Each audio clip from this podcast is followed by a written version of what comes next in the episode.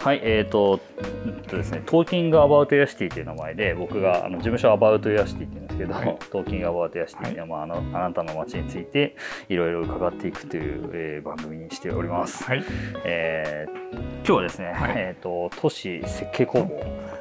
ですよね。はい。そうです。はいはいの成瀬康弘さんに、えーお話を伺っていきたいと思います。よろしくおはい。願いします。こちらこそよろしくです。はい、えー、成瀬さんはですね、で1945年お生まれ？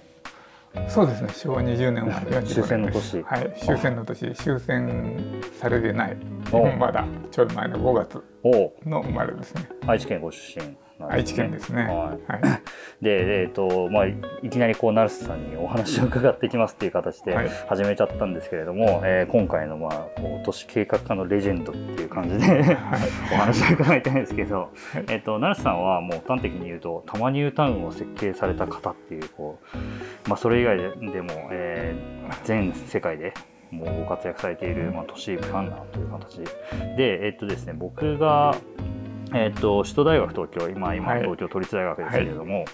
えー相葉先生相葉真先生のところで、えー、と5人助教をさせていただいてた時に、はい。えっとまあ、多摩ニュータウンをテーマにした授業をやらせていただいてたんですね。都市プランニング実習だったかな、はい。その時に、まあ、あの都立大もあの多摩ニュータウンのど真ん中の南大沢というところにありますんでで、まあ、それで設計者の方にお話を聞きながら、まあ、いろんな場所をこう研究していこうみたいなあの、まあ、都市の学生だけが取れる授業じゃなかったような気がしますそうけれども。ですね。いろんな学生がいらっしゃいましたね。もう成瀬さんのあの膨大すぎる 資料を読み解いていって、まあ、こんなことができるんじゃないかとか、まあ、こんな可能性があったんじゃないかっていうことをこう見ていった授業をやらせていただいた時にですね僕も ご縁あって、まあ、知り合ったんですけれども、まあ、その後もオンデザインの時に、はいえっとちょっと関わっていた、えーあれは成績桜ヶ丘そうですねね。成はい績桜ヶ丘の、えー、馬場保育園という設計の時にも、まあ、はい成瀬さんに、えーまあ、成瀬さんがご紹介くださったみたいな感じそうですね。ですか私がちょっと入り口をやって、はいその後困るからオンデザインを引っ込んどこう。はい。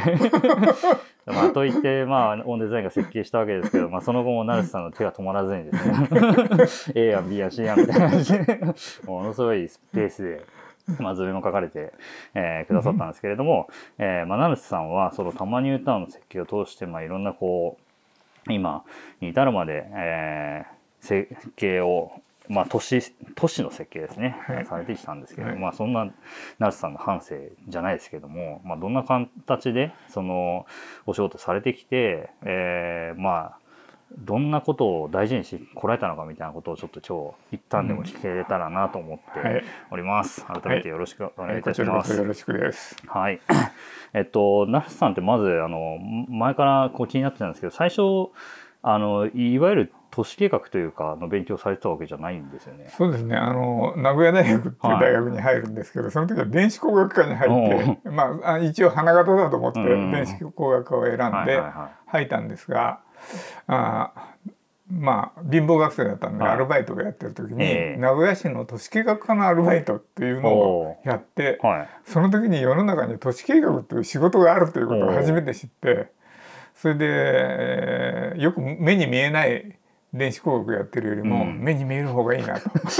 いうことで、えー即座に天学科の希望を出してあ認められて、えー学科を天学科したってことでその時に土木工学科に入りました。はいはいはいあの名古屋市の人たちはみんな土木系だったんで。あのそ。れで入ってまあ入ってみたら世の中には必ずしもそうじゃなくて建築からいろんな人たちが、とあの都市計画に関与するっていうことはその後知るんですけど、うんその時は大急ぎで天学化しないといけないということで天学化しました。なるほど。その時の都市計画っていうのはどういう時代だったんですか？えーとね、60年代。は後で知るんで、私そのう大学入ったの1964年だから、はちょっとわかんないですけど東京大学の都市工学科なんかがねできて、人本当にこのあの学生が配分されるあ。時期がその頃かどうかっていうぐらいの都市工の第一期生という人たちが出てくるの多分41年ぐらいい。ですからあ、そうなんです。年子と新しい学科だったんですね。それへでそういう学科があるなんてことは、まあ、もちろん知らなかったんだけど、はいはいはいまあそういう学科できたんで後々言うと、まあ、東京オリンピックありあの名神高速、はいはいまあそれから新幹線こういうものをみんな、あのオリンピックに合わせて間に合わせてとか。そうでそういうことに関連して、えーいろんなあのあの東大それから京都大学に交通土木ができたり、それからあだんだんちょっとずつずれながらも、あ東工大だとかいろんなところにそういう都市計画の学科が、うん。あの出てくるというようなことになる時代だったんですね。でそれはよく知らないままに入って そういう時代の流れの,、うん。あのところによく知らないままその入り口にいたという感じです。なるほど、はい。でもやっぱりその東京オリンピック1964年ですかね、だから大学入学された時うんとかに、うんまあもう日本がすごいなんかそこら中で工事をしてたわじゃないですけど本当に変わっていったんじゃないですか。国土が変わっていったってそう感じですね。よ。あのーまあ私がたまに歌うの一番最初じゃなくて本当にその頃頃、うんもうオリンピックと合わせてニュータウンに着手するということを、準備されてる人たちがいて、うんまあその人たちが一期生で私うんまあある意味で、うん。えー第二世代というふうになるんですけど、その第一世代の人たちっていうのは、あのまだ土木とか建築を出てきて、うんそれでその中で都市計画をやりたいとかそういうノウハウを持ち始めた人たちが自分で研究してというような時代でしたうね。んであのお鹿島出版からあの、はうんからいろんなこういう都市計画の本が出るんですね、あの立派な想定の本が、はでこの本がね出版される頃もちょうど似たような頃なんいですね。でまですからまあ日本の中で、えーちょうどいろんなのがそうやって整ってききて、まあなんかしなくちゃいけないという時代だったんじゃないかと思います。うん。まあ、都市計画法も改正の準備しなくちゃ、建築基準も変えなくちゃこのままじゃまずいよっていうような多分そういう機運になって、えー法改正もその何年かのうちに行われると、うん。まあそういう時代だったんだと思いますね。でまあじゃあそういったなんか日本中がこう変わっていく機運みたいなものをこう肌で感じながらですけど、その就職はでどどのように決められたんえーとね、就職はねそそうやってけやってるうちに、は住宅公団の人に出会うんですね、はいはい。まあ、最初と名古屋市の人があったんですけど、その後、えーとまあ玉木さんって言われて、いはいあのー住宅公団の中におられて、はい。それでまあ町づくり運動をしてる人がいたんですよ、はい。あのう古い人たちでよく知ってるんですけど名古屋に栄東っていうところがあって、はい。ここに布団屋さんのおじさんがいて、はいはいはい。それでそういうお布団屋さんのおじさんが再開発の旗振りをしていると聞いうんで有名な、日本でも有名はない再開発運動ってい。うのがあって、それを裏から支援しているのが玉木さん。うん。でこの玉木さんは後に大学の先生にうん。福井大学の先生になられるんですけど、まあ、そういうような人たちに出会って、あ講談っていうところが面白いんじゃないかっていうふうに思って、えーそれでやってるうちに授業も確か建築学科の授業私、うん。あの単位にならないんだけどよその学科は農学部行ったり文学部行ったりして、あの東大の都市高の授業をいろいろ見てたら、はい。まあ、いろんなそういうとこを聞けばいいっていうふうに思ったので、うん。単位にならないんだけど行ってた時に、えー、と建築学科では、うん。あのうん講談の翼さんたちをお呼びして、うん。えー授業をやるというようなことがあったので、それでもなんかも聞いているうちに、うん。あ住宅公団って方がいいんじゃないかということで構造入団を知りあの栄東を知りということで入ってで名古屋で仕事ができるかと思いきや、うんたまに歌いに行きました 知らないたまに歌いに来たとじゃあ就職した時は、うん。愛知県っていうか、要するになに来れるかと思支ってた社んですけど。ねでいやあのち違う。あのしてくれなかったけどあの希望はなんかそう書いたかもしれないけど あじゃあ。東京でよ仕事がたくさんあるからということになって東京に来ました、えー、あじゃあもう就職でそのまま名古屋にいるつもりもあったけれども、うん東京に、まあね。就職した、はい。日本住宅公団、はい。だからまあ今の、えー、UR 都市機構ていうことでいいんですよね。ちなみに僕もちょっとあんま疎いんですけどその住宅公団自体ははい。いつ頃にその設立されているんですか、えっ、とねしあのえー昭和31年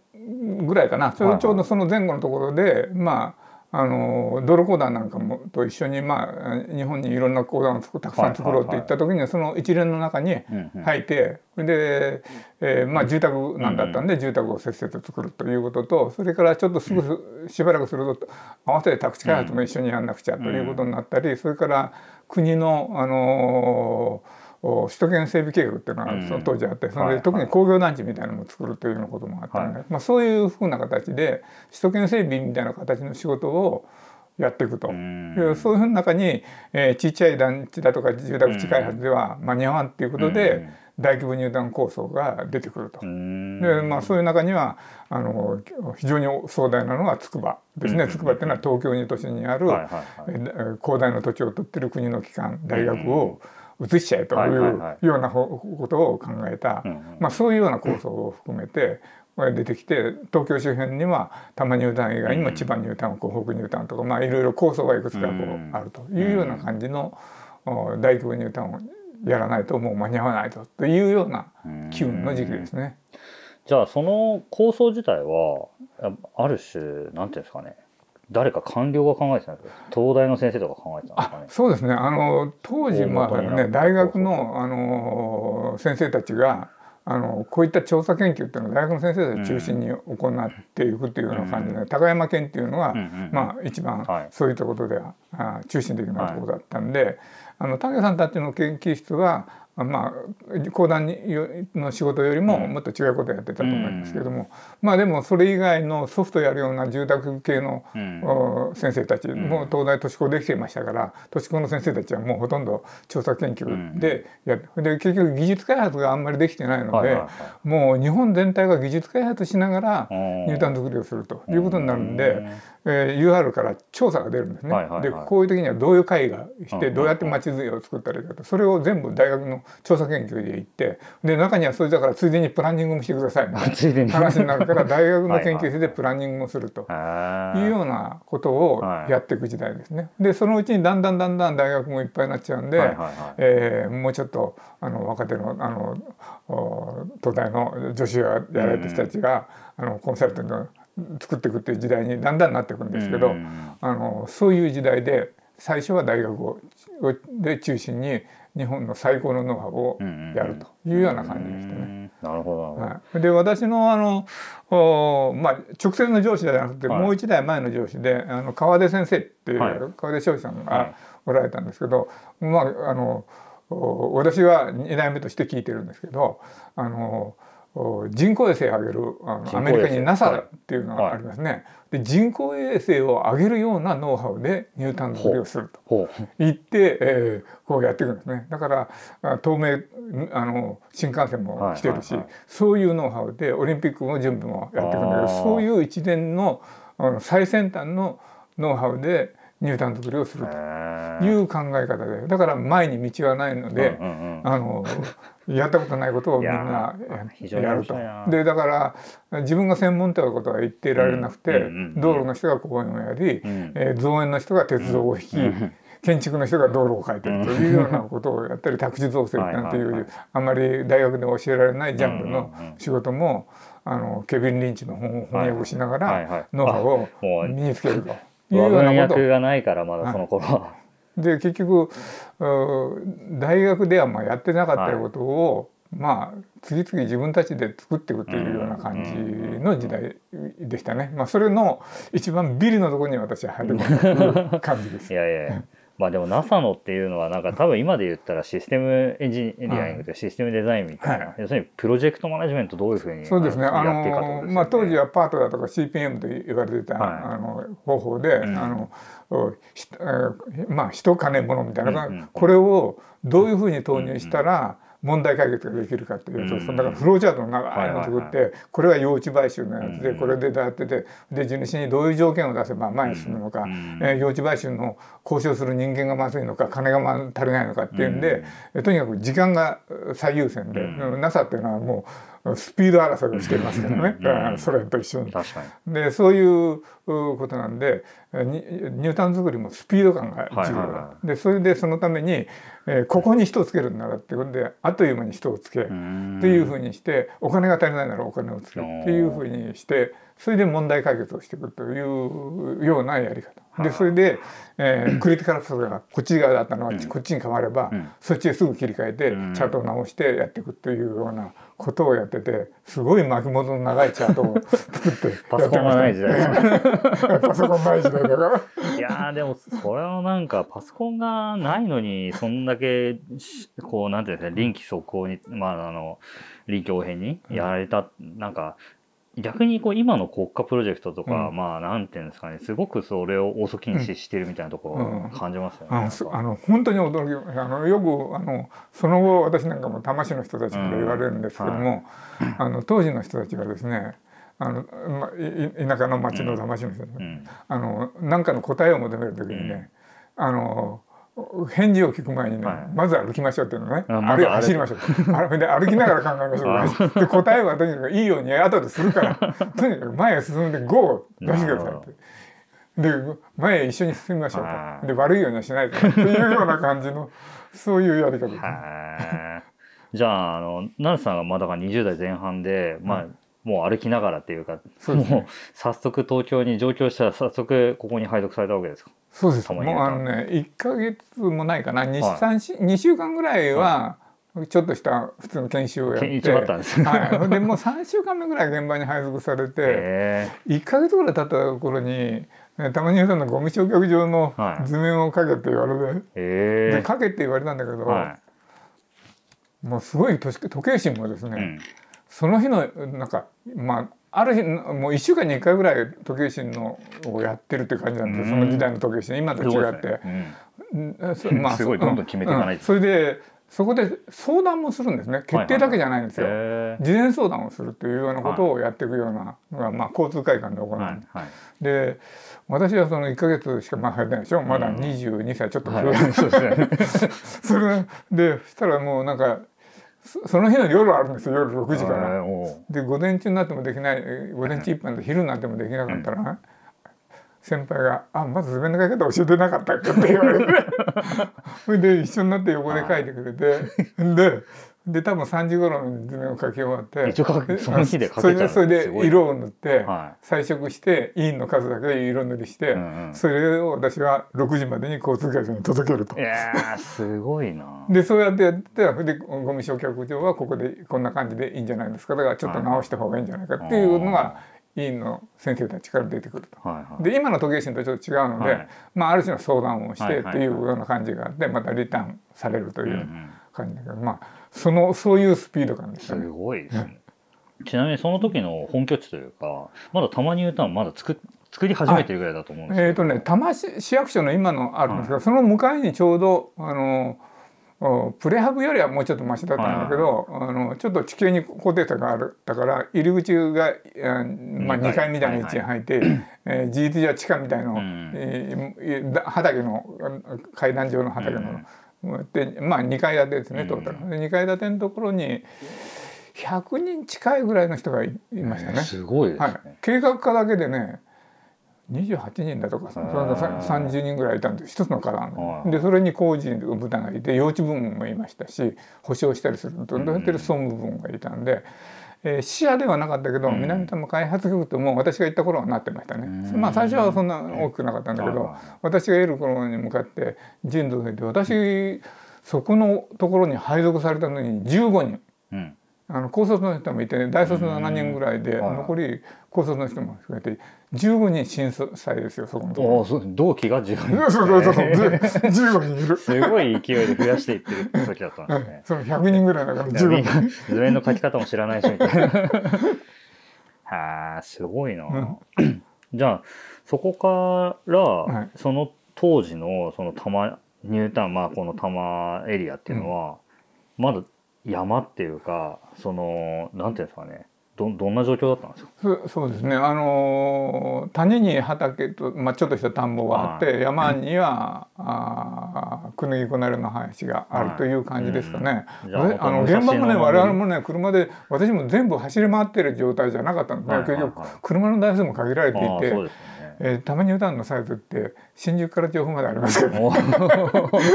そうなんだ。まあそこまで行かないでもはい身近な周りでもうん。自分たちに車があれば自由に行けるんだけど、はいはいはい。そうじゃないとそう簡単にはいけないので確現場もあの幼稚科の人に車に乗っけて連れてってもらって、どこで連れてかれたかわからないけど連れてきちゃったとかね。だから今と全然違って幹線道路もなければ、そうですまあ農道みたいなところ。そうですだからねあの下手したら牛も歩いてたっていうああ感じじゃないですか。の二宮金次郎みたいな格好をした人が歩いているのは見てびっくりしましたね。愛知県の田舎から出てきたのに。こんな人が歩いてるんだと東京に。で車で行ってもね、は道が先ほど言われたように狭くい、て、うん。あのジープに乗っかって行くんだけどジープなんですよ。乗用車がねジープ。でそれでね運転手がね、はい時々踏み外しちゃうんですよ。で反対の対向車が寄りすぎて、うん。田んぼの中に入ってひっくり返っちゃうとかね。そういうことがね時々起きる。すごい、うん、もう1ヶ月に1回ぐらいはそういう 事故頻発してますね。でそのぐらいの感じです。であのメインはここに鎌倉街道っていうのが入ってるけどこれは入団横断するみたいな形で入ってるんだけど、これがあのた今の多摩市役所の前の道と同じなんですけど、うん。8メーターあるかなしかなんですね。でそれが最大の道がそれ1本あって、うん。あとはさっき言ったように容易にはすれ違いなくて、うん。ジープですら反対からなんか来たら避けるという,、うん。いう感じですね。すごいな。その、まあ、山にこうなんていうんですかね。本当に切って持って 埋めてっていうところからだと思うんですけどね。なんかどういううふうにその仕事を進めていったんですか？その全体のまあ成瀬さんの授業の中でうん。こういろんな後期というか、うん。えー、と開発の期間がうん。いろいろずれてい,、ると思うんですけれども、なんかそのどこから着手してどういうことをこう念頭に置いてというか、はまあ、何十年にもわたっての工事ですけど、うんあのーニュータウン全体ものすごい新宿から調布まであるはい。広すぎちゃうんで、えー、と単位としてはですね今でいうと駅を中心としたぐらいのエリアがありますね、うんそのぐらいのエリアを単位にプランニングするという感じで、大体まあ250ヘクタールとか、うん。その200ヘクタールとか、まあ、さ300いかないぐらいの単位がちょうどうん。駅の近くにある単位になって2つぐらいの塾か3つぐらいの塾、はい。この単位でプランニングをして、うんうんそれで工事できる段取りをするしていくっていうんううん。感じなんでその単位でやってましたね。最初はどこでしたっけ？最初は長山駅周なあなこの周辺だけど駅はなしです。あ。駅な駅 駅は後から作るという。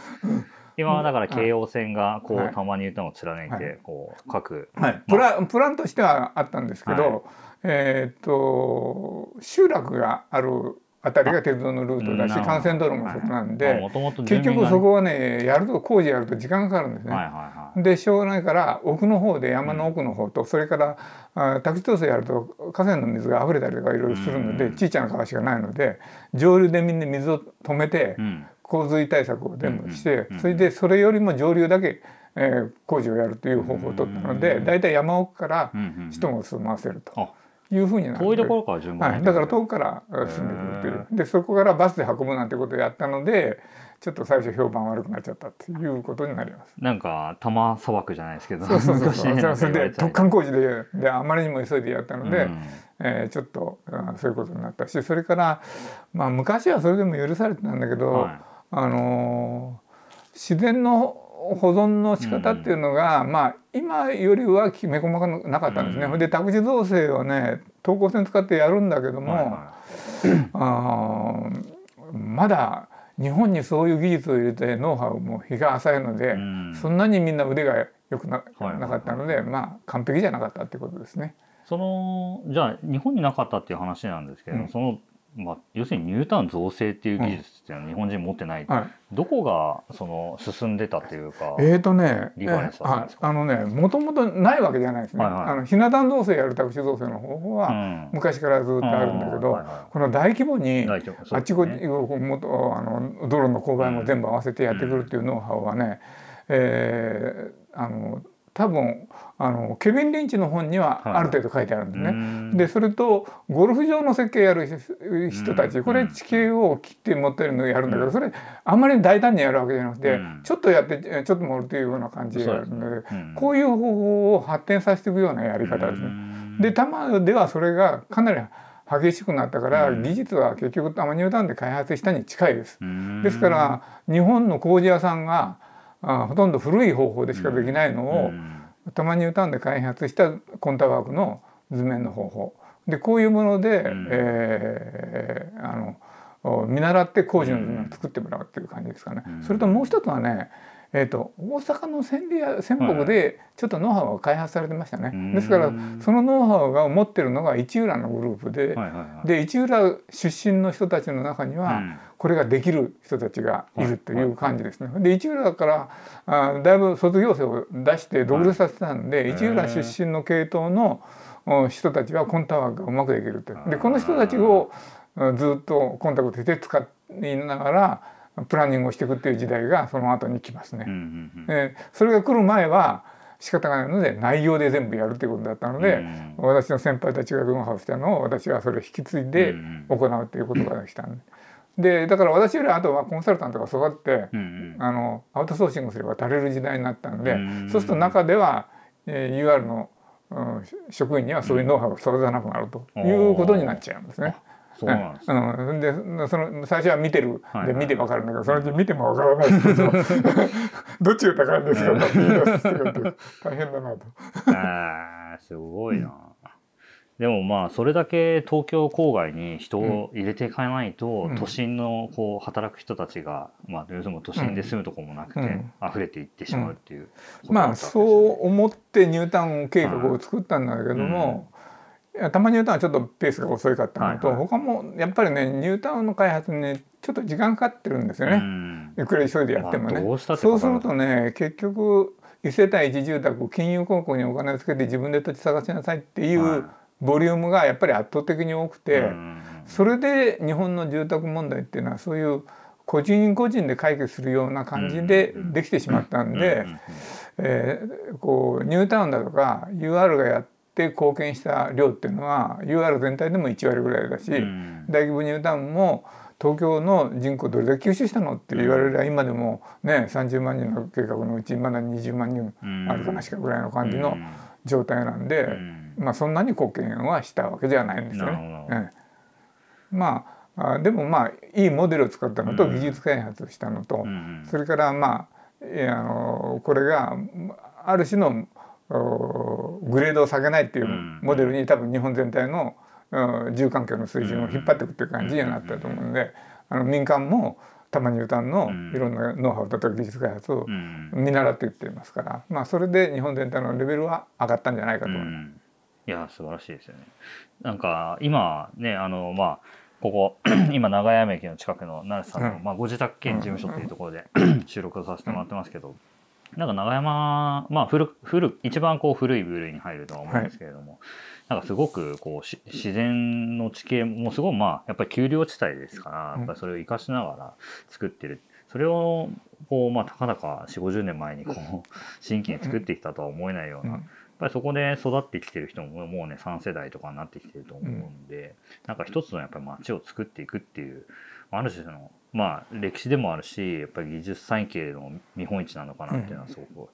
思いますよね。えー、成瀬さんはその、まあ、20代の前半からあのどれぐらいこの多摩ニュータウンそのものの設計に関わってえーとねちょうどね15年半はい。たまニュータウンを担当してるんですね、うんうんですから22歳の新入社員から入って、で、まあ、係長みたいなものになって課長代理っていうところまでやって、えーそそこで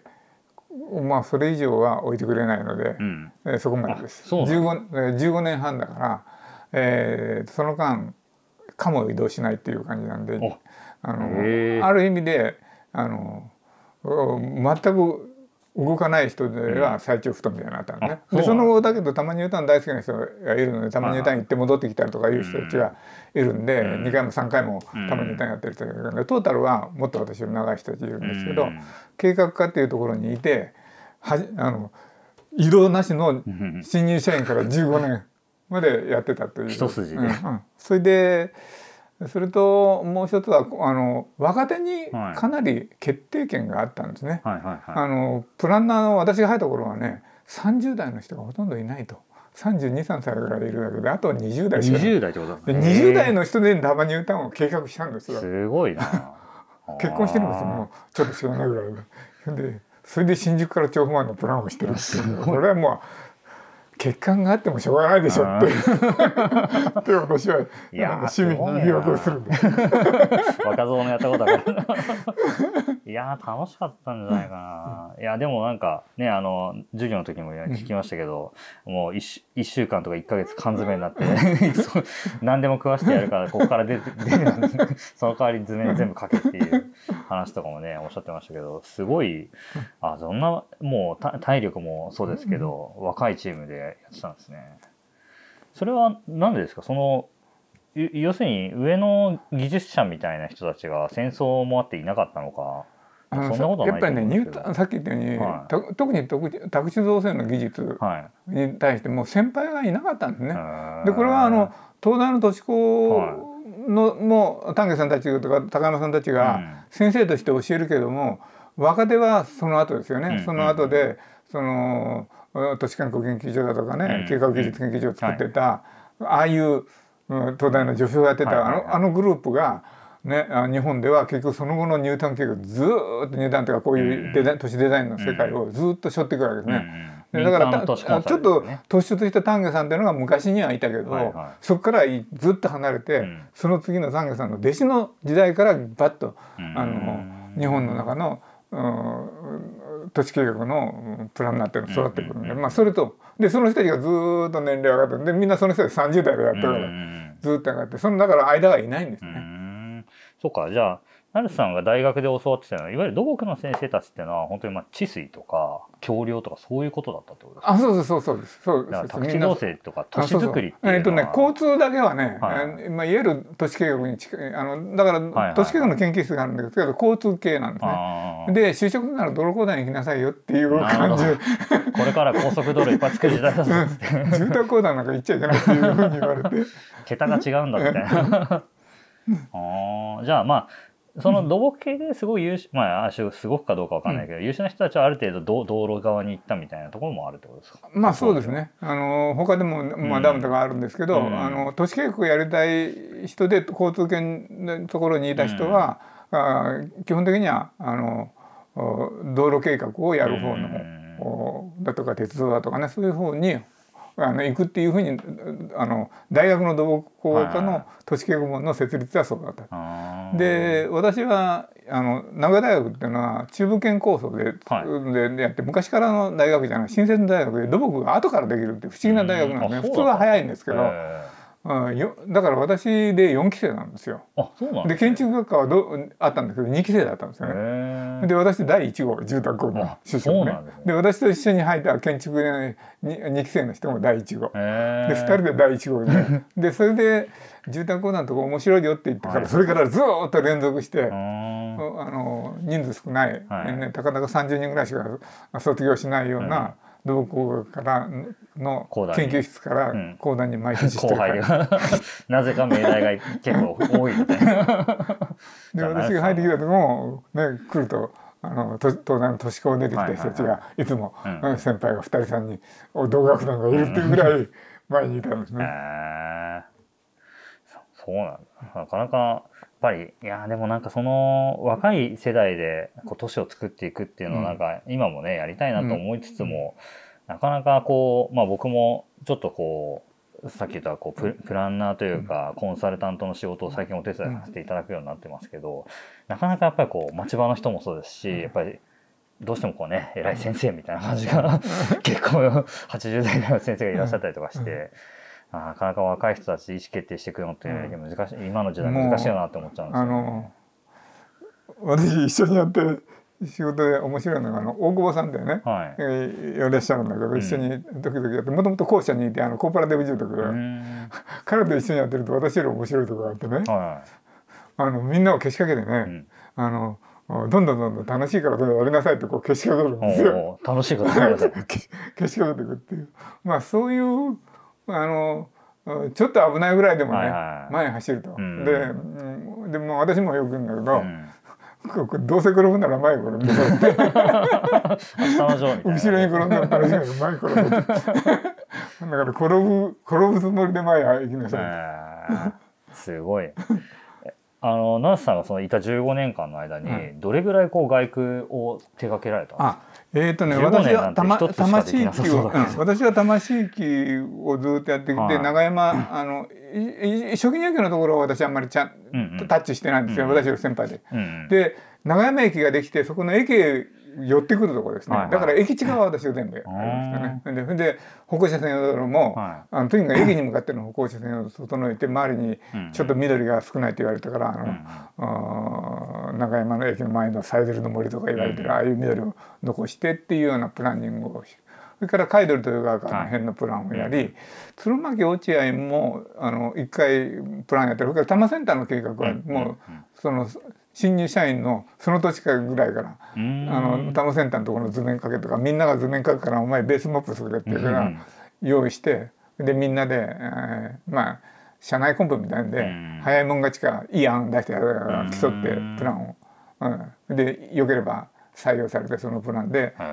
事業を動かしていくっていう準備が始まるっていうようなことをやってました。あ、多摩センター結構じゃあ同時にやってたんですか？あ、そうそうそう。あのもうどんどんもうあの時間、うん、全部準備がそんなに次々やっちゃおうという感じなんでやってきますね。それでそれから長池の辺まで行ってで。えー、私は直接やらなかったけどこのあのここの聖川とか稲城とかいうふうに行くんですけど、うん、私はどっちかっていうと多摩地域と八王子地域のに、うん、まあ、ところまでが中心でやっててそれで終わる頃はね終わる頃は多摩センターは私中あの最後の5年ぐらいは多摩センターですね。で多摩センターをニュータウンの中心にするにはどうしたらいいかってことをやってますね。だからまあ駅前広場からあの辺ずっとペデだとか中央公園とか用意したけども、まあそれはインフラ整備なんである程度やって、はい、あとはね、まあ、デパート誘致だとかパルテノタマを作らせる話だとかですね、えー、サンピアを呼んでくるとかですね、こういう施設誘致だとか、うん、ホテルが立地させるようにするだとか、まあそういうことにうん、策略を巡らしてましたねだからテレビ局呼んできちゃおうかとかね。だからまあサンリオなんかもそれで一つやるんですけどあの保険会社が計算センターとかその作ってもいいっていうのは、はい、じゃあ、えー、寄ってきちゃうとで募集したら、うん、まあちょっと違う保険会社になっちゃったんだけど朝日専務が来るとかですね、それから東電だとか東ガスとか郵便局あるんだけど、あそこに公益施設みんな集めちゃおうっていうんで今のうちなら私は皆さんの要求飲んでおきます それでそれで向こうから出さしてそれで一挙にパッと。それが30代の半ば。そうですね。それでも30代の最後の方って言っても30代、後ろにまあ部長みたいなのがいてね。あ、まああ、の我々をけしかける部長がいるんですよ。あの課長でもそうだったかな。昔でもね私局っていうのが局長っていうのが一番偉いんですよね。うん、で課長がいるんだけどまあ時々ね局長から私のところに電話かかってくるんですよ、うん、ペッペなのに、うん、部長とか課長がいない時を狙って、で局長して来いとかでまあそれで自分の案をね私に織り込むと私が実現させると思ってる あ局長もやっぱりこういうふうに考えがある。そうそうそうで俺が若いからこんなたまに歌みたいなとここんな一生の間にやれるなんてことはもうチャンスないよっていうようなことを言ってくれたりそれからあそういうことがあったりね一方で今度課長みたいのが局長の説明する時にね「ちょっとあのお前説明に来い」って言って、はいはい、で言ってねそれでねあの私にね「ちょっと跳ねろ」って言うんですよ。で極極端なことを言ってあのあの局長が本当嫌がるぐらいのことを言えっていうのよ。でで課長が俺が横で止めるからって でで止めていい線に持ってっちゃうという 本当課長がやりたかったね。いいですね。そういうそういう役割を、ね、やりたいっていううまく若手を使ってみたいな。ああすごいな。そういうことやってましたね。いやでもなんかたまに多摩センターって今でこそこうかなりこうなんていうんですかまああの中心駅というか、まあ、多摩モノレールとかも接続してますし、あのあの他の鉄道も京王と？何が京都だけですね。京都だけですね、が入っててやっぱりセンターって感じするんですけど、最初はじゃあそそうじゃなかったんですか？えっ、とねあのプランはそうなんだけどね、あの一番の器具は、うんあどんぐりの背比べの駅が並んじゃうと、まあ、中央線沿線のね、はいはいはい、新宿からざっと荻窪そういうそういう器具をしたんですね。はいはいはい、でえー、これ玉新田の計画をやるときにですね高蔵寺やってるメンバーがいるんですよ高山県でね。はい、でこれは高蔵寺はですねワンセンターっていうことを仕切るんですね。でこれはイギリスのフックというニュータウンが、うん、その近隣住区論みたいなこのこのどんぐりの背比べのやつを並べて団団地を串刺しにしたようなニュータウンじゃいかんということを言うわけです。でそれでフックというニュータウンができなかったけどそういうプランしてこれを翻訳したのが講談のメンバーでこのメンバーが構造ニュータウンの計画をやるんですね。でワンセンターっていう構造寺のセンターでみんな歩いて一つのセンターに来れるように、であの近隣センターは作らないというふうにしてこれがアーバニティの高いいい街になるというふうに、まあ、高蔵寺であの高山県を含めたうん日本の都市計画の人たちはみんな思ったわけです。はいはい。でたまに歌もこれにしなくちゃいけないって言って、うん巨大な高度の3倍もあるようなたまに歌まで はい。ワンセンターって言うんですよ。はいはいはいだからまあ本当にワンセンターじゃないんだけど、うんほ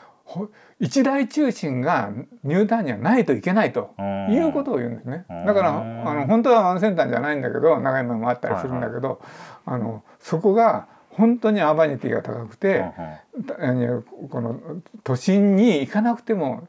都心らしい環境を享受できるっていうぐらいの魅力を与えないといけない。ということでなんだからニティっていうのはどういうことなんですか？まあだからあまあいやい。や都心らしさだね。まああのたまに言うたら都心って言うとさみんな軽減な顔するんだけど はい。ええでも都心らしさだ。うん、でもねで百貨店があるとかってそういうことですもんね、そうでホテルがあるとすでそれで順番にやってって人口を合わせてやってると、うんできないのうんで、じゃあ半分だ業界の人騙し討ちして、うん。ね。で一歩こういい飛ばすわけですよ。で野村総研なんかがねこの程度の人口じゃ次もスーパーマーケットですねっていうのに、いやデパートやるとかね言ってそれでえデパート業界の人にね野村総研ができないって言ってんだけど、はいはやれませんかって言ってデパート業界回って、はいはいはい。で、えー東京百貨店系14社行ってね、うんうんでやったら、ね、5社やるって言ったのね。ねで、えー確かに野村総研の言うように14分の5だから、過半数から言えばできないっていうのが当たり前だけど、うん別に5社手を挙げたんだから、うん。5社から誰か決めりゃいいんだから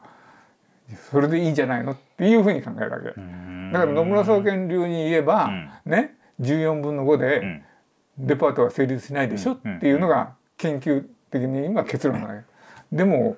5も手を挙げたんだから、その中で1選べばいいじゃんと、うんうん。どうせ1個しか作らないんだから。う ん確かに。というふうに考えてそれで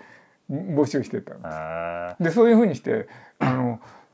こう順番にやってるとね、はいはい。楽しくない街結局人口ね1割まあ1割ってことはないけど、人口3割しか住まなくてーも、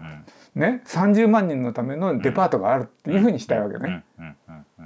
うんんでもまあ支えないとうん。やっていけなくなっちゃうんだけど、そういうふうにしてちょっと飛び越えて先にやってもらうと。うん。で先取りしてもらうっていうことを業界にもお願いし、ね、じゃあそうなってくるならちょっとプランだとかいろんなデザインだとかなんかディスカウントしなきゃいけないことがあればディスカウントするとかして、えーでも曲がりなりにも出てきてもらって「ああニュータウンにデパートあるんだ」って言って住んだ人が喜ぶというようなことになってくれるといいなというふうにな作り方ですね。その時でもやっぱりその野村総研みたいなシンク、はいい、わゆるシンクタンクがそのマーケットリサーチみたいなのをしてたあいやそうそうそうやるやるんです。だけどそれを跳ね返して、うん。プランナーの側が、うん。いやここはこうあるべきだっていうことをこう議論してたってことですそうそういう人たちがいるんです。それでまあこれはねへー。我々だけじゃなくて我々も味方をいっぱいつけて。南條道正さんなんていうね、はい。まあ、このこれ彼らは万博いっぱいやってきてるわけで。でプロデューサーですね、それでこの人たちにあのいい街を作るにはどうならなければいけないいわゆるねあのこっちからやると演疫してこうやってくるんじゃなくて、うんうん逆で機能法みたいにして、うんうん問題提起で。これがここまでにこれをやりたかったな今これができてなければ無理だよと。うんでこれができなかったらこれができるような手当てをしてこれをやるしかないっていうふうに言ってくれてで南條さんがそういう野村総研がこう言ってるんだけど、うん。やりゃいいって言うからでやってそうやってやってみたらちゃんと引っかかったっていう感じ。だからまああのーまあ、東大のさっき言ったはい。何人かの先進的な女子だったグループのうんこううん日本のリーダーになってる人たちのはいこのノウハウをもういっぱい作るわけです。でまあその後の人たち、まあ、我々もそうだけどもあのお日本で最も有能な人たちをこうみんな抱え込むわけです。抱え込んで。うんでその人たちのノウハウで最先端のノウハウでニュータウンを作っていくと。う。ん。でだから自分たちだけでできなければ、うん。あのコンサルタントチームをグループにもう引っ込んでくるんですね。だからねあのあの今いいからに入札方式でこんな選んでたら選べないので、逆に言うと頭を下げに行ってでも手伝ってもらうってことなんですね。だから役役所の発注の仕方とはまるで違います。はいはいはい、うん。そっか。それも公団っていう、うん。その民間企業って言っていいんですかね、うんまあ、民間企業だからこそできたみたいな、うん、まあ一応建前はね、うん。役所と同じだったけど、役所のようには運用しないで、えへりくずこねては、あの匿名随記を、うん、あるいは指名競争で本当に有能な人しかで並べていてそれでその中で競争してもらうとかね。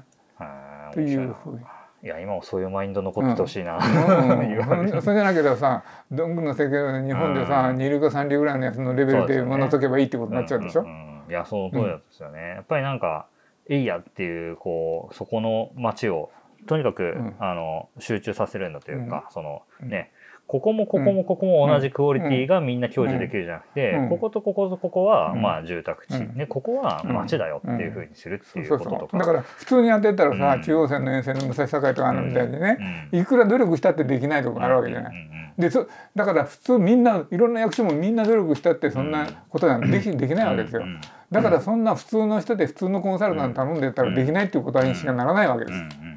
でそんなにみんなができないのにここ自分たちだけやっちゃうっていうことにするにはうんうん特別のノウハウがないと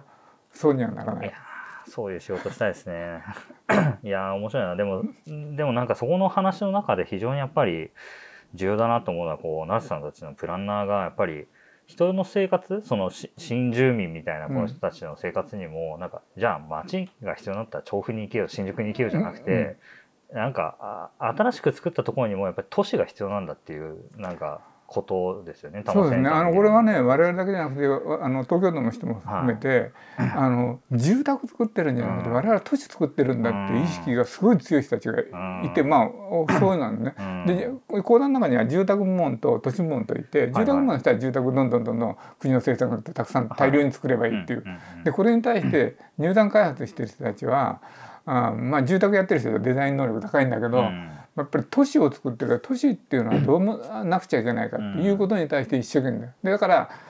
あのそうじゃないと、うん。あの巨大な団地を作ったらね、じゃあ田舎と都市はどこが違うんですかっていうその違いの時にやっぱり都市っていうのは人が集まって住んでうん。楽しい、うん。だからみんな地方から都市に集まってくるんだからそのニュータウンにそのぐらいの魅力がないといけないとうん。いうう内容にうん。少なくとも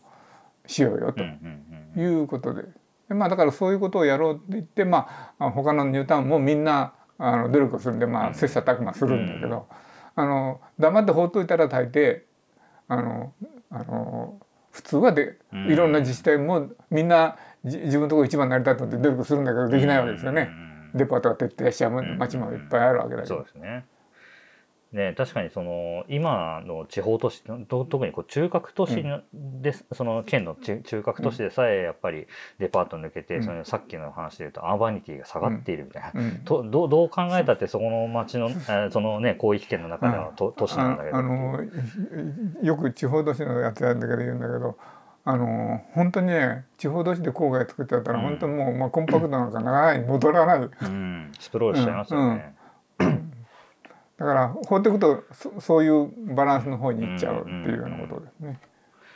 さてなんかいろいろもうすごいとたまに歌うの話だけどすげえいろいろ聞きたいんですけど、い、や時間はもうちょっとかなってはい。思っているんですが、その30まあだから7歳とか8歳で独立されたんですよね。あもうちょっと年待ってましたけどね。まあでも15年半はい。はい。その講談働かれて、はい。まあじゃあ40ぐらい。っはい。ていうのはななんで独立さされたんですか？えーとね、えーやっぱり手を動かすことがやりたいなと思ってたのよね。で管理職になってこうあの仕事まあそういう仕事よりもあはの八王子南のシティをやってまあこれで最後だなと思って、い。うんうん。えーそれで八王子南野で、うんまあ好き勝手に管理職にもかかわらずプラン書いていろいろやってたんだけど、まあそういう仕事はいつまでもやらせてもらえないなと思って、はいはいはそれとあの大学の先生とかコンサルになる先輩たちが昔いたんですよ。ただしばらく私の前に、うん。もういなかったんですね私が就職してから。その前はいたんですよそういう人たちうんうんが。であんまりいなくなったんで、あのーまあ、大学の先生になる気がなかったので、コンサルタントになりたいと思ったんです。それでもうコンサルタント大大好きだった、まあん。あのさっき言った一緒に仕事をしてるから、はいはでこういうふうになりたいと思ってたので、えーそこでまあ節目だなとうん。思って、えー。だからちょっとね本当はね講談の仕事が楽しかったから居過ぎたぐらいの感じはあるんだけどね。えでもなんか例えばその時にもうすでに開業してたようなちょっと先輩の世代のはい KGK、経過技術とか、都市環境とかっていうところから誘われたりはしなかった、誘われてはいなかったな。もう自分でやめる人だと思思ってなかったかもしれない。えーじゃあまあでもそういう形で並ぶような、まあ、コンうん。都市計画プランナーのコンサルタントには、うん、だからまあそういうところにいた人たちのあの第二世代の人たちがいますよね、うん。そういうところのコンサル、はいはい。その第二世代の人たちと大体同年代であって。でその人たちも独立するぐらいのまああの うん年代だったので、はいはい。まああの何人かには相談して独立の準備をしてったっていう感じ。でも、まあ、ここに事務所はの残されてというか、その、まあ、ご自宅も長山だと思うんですけど、うんうん。事務所もず最初から長山でややられてたんですか？そうそうそう。でねちょうどねやる頃まあバブルの頃に近かったかな、まあ、バブルの頃かな、うんうんうん、ぐらいだったんでまあそういうこととそれからあのもともとね市浦がねはい。大阪の千里ニュータウンの中で事務所やってたんですよ。で市浦と結構懇意にしてたので、そうういう、うん、そういうところで仕事をするのは面白いなっていうふうに思ってたのででちょうどその頃サテライトオフィスだとかいろいろ行ってる時期だったので私は外でいいやと。ででその代わりここで構えた人でここで通ってもいいって人だけじゃ集めると。そうしないとみんな四方八方に散っちゃった人だけでやると都心で事務所やるしかない。んじゃないだからあの郊外に先に事務所が構えてこれでいいという人たちを集めるというやり方をしました。成瀬さんのところ最大何人ぐらい最大はね、えーあのクリティカルイブレブンっていう人たちがいて一人のリーダーがあの、仕事をきちんと面倒見られるのは11人までっていうことを主張する人がいたので、はいはい。私はクリティカルイレブンだと思ったからそれでクリティカルイレブ。ンそれ以上ならないと。いうふうにしてた。で,、うん、でそれからもう一つはねさっき言ったバブルの頃だったんで、日本のコンサルタント業界ものすごい活況だったんですよ。で有能な人がもう手放さないでみんな仕事できるでしょ？そうするとさあのそこでいらないっていうカスみたいな人を私が採用しても面白くないから私はやったことなくても意欲ある人って言ってかき集めてど素人とか文系の人を全部集めて私が教えるからって言ってやって すごいです。ね。それはなんかいろんな授業をかじってた、潜って聞いてた成瀬さんっぽいなんか感じがしますね。その時、で、まあ独立はこのニュータウンの中でされたそうですね後に、その後はどういう仕事をされてえーとね、その後は結局あの全国にあと回る仕事を基本的にはそのだからつくばでやろうとえーそういう仕事それから地域公団というところも頼まれるんでその仕事はまあ地方都市がみんなあるので鹿児島に行ったり山形行ったりとか新潟行ったりとかこういうふうな感じでまあ全国を飛び回ってやってましたね。でえまあそういう仕事の仕方で UR っていうのがねあのアトリエ系の事務所を比較的使うんですね。で地域公団はあんまりそうじゃなくて総合コンサルに丸投げしちゃってその中でやっていくっていう感じなんだけどあまあ地域公団で私だけ特別に使ってくれたのであの地域公団で私はそういうあのことをやってましたね。その中でもなんか深く関わった地域っていうのは、どこが思い出深いですか？みあ、みなとみらいとか。あとみらいはねあのこれはずっとまあこれはあの私立川もやってたんだけどあ並んでこうやってましたね。でもまあこれはマスタープランもともとできてたんで部分部分をやってるだけですね。あのずっと長くそれぞれをやってるわけじゃないある短期間の時にマスタープランをやってるので一個一個はねそう長い間続いてるわけじゃないんですね。あの最初のプランまで見てからあとはすぐ工事移ってきますんでそうするとしばらくは離れちゃうというふうになるほはいその間も、やっぱり多摩ニュータウンの仕事仕事というか、まあ住民としてでもあるかもしれないですけど、結構関わり。ねたまニュータウンはねずーっと結局ニュータウン再生の議論があって建て替えの議論があったから実はたまニュータウンはずーっと、まあ、事務所がそこだったこともあるからたまニュータウンのニュータウン再生の部分にはずーっと関わってますね。面白いですね。うん、まあちょっとなかなか進まないけどね。作ったのも、成瀬さんの世代なのに、再生の話まで出てきちゃうんですね、もう。だから30年とか経つと、やっぱりつ、やっぱりそうですね。あの、諏訪二丁目っていうところが建て替えの話が結構早い段階で20年ぐらい経ったところで出したから、ま建物建てた、その日築20年のやつを建て替える？建て替えっていう話になったんで、まあ、結局準備始めるってものすごい気の早い人たちがいて、でやろうとしたらもうなんかあちこちに障害があるっていうのが分かってそれでそれでもう揉めてで結局解決するまでに20年かかるんですよ。いや、最初から数えたら、よ築40年の建物、まあ、いいいいぐらいの時期にはなってるんですよ。へえ、その、そっか、建て替えも、うんもう再生っていうか、あれ、なってくるんですね。なんか、まあ、その、なんかね、たまに U タウンがどんどんどんどん、要するに選ばれなくなってゴーストタウンみたいな話とかも多分同時並行で出てきてたと思うんですけど、その、まあ、住まわれて、えっ、と、30年じゃないか。もっと住んでるとか。どうですか？ずっと、こう、まあ、一住人として、こう、見続けてうん、まああのいい街になったんじゃないかと思いますけどね。あの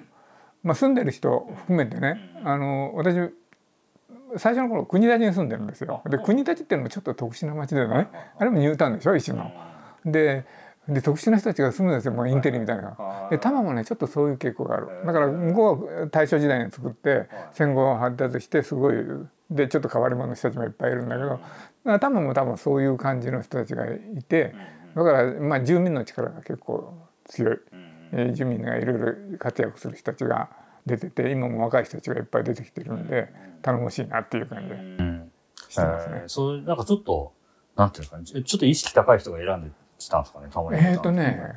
そういうわけでもあの選んだわけじゃないかもしれんけど多摩に住んでもいいと思った人たちはそういう人が多かったんですね。でで特にあの女性なんかは高学歴がものすごい多いからそのいわゆる高学歴の女性が多い町っていうんだよここですしだからベネッセみたいなのがものすごい人気の職場になるしっていう感じなんでまああの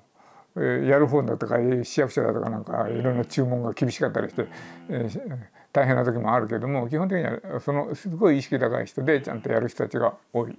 町ですよね。確かにベネッセも、うん。あれは本社ですかね、多摩セそうそうそうそうそう。あの、キティ、はハローキティと、あの、島次郎が並んでる スタチューがありますけど、そうなんですね。そうやってなんか、でもまあ皆さん、でもね、その、学校をちゃんと適切に配置してとか、まあ、成瀬さんもずっとやられてたと思いますし、なんかね、こう、その 配置の具合もうまく考えないと学校が荒れちゃうんだとかいう話を聞きましたけど、非常に面白いなと思って。でもやっぱりその中にやっぱりなんかに人間生活をどうやって想像し続けるかみたいな基本にやっぱあるんだろうなと思いますよね。なんか歩者分離のことを一つとっても、公園のことを一つとってもそうですけど。なんか、成瀬さんの授業の時になんか僕非常になんか あの印象的だったのは、まあ、多摩センターの駅って、まあ、行ったことがある人はなんかね、わかると思うんですけど、うん。結構こう、大きい歩道というか、まあ、なだらかにこう、奥に向かって停車しているところですけど、やっぱりなんか、ある種、なんていうんですかな、ちょっとこう、あの、左右対称にできてるというか、うん。こう、お大文字な感じで意外と作られてるじゃないですか。でもその中になんかその、成瀬さんは、いや、なんか屋台を出せるようにしようとか、うん。なんかマルシェを出せるようにしたいんだみたいなことをうんずっとこう、今の構想みたいなのを話されてて、非常になんかその、作った人なんだけど、その使いこなしのこともこう、何十年も考え続けてるすごい面白いなと思ったんですけど、使うこと、街を使っていくことに対してっていうのは、成瀬さんはこう、今はどんな感じで考えてたりされるんですかうん、あのねあの私実は国立のまちづくりを考える会っていう変わり者であのマンション反対運動をやっちゃう人たちを支援してたりいろんなことやってきたんで、まあ、その頃から街を作るその使うというようなこと。それからイベントをやるだとかで国立の大学通りでいろんな展開地と一緒にで一つパイと一緒にするとかねそういうことをやってきたんですよ。でそれのノウハウはそれは住民としてやってきたんだけどそういうような感じがあるので多摩でもそういうことがねできると。だからまあ、えーちょいちょい言うのがねあの街に屋台がこういっぱい出てくるっていうぐらいのが楽しいと。でそれができるようなうん感じのことにしたらいいかなとというふうに思う。いいですね。はいなんかこのポッドキャストでは、ゲストの方に毎回あの、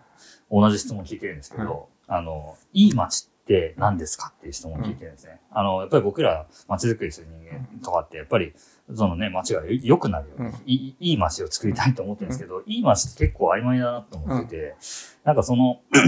まあ人によって答えは千差万別であるんでしょうけど、やっぱりなんかその、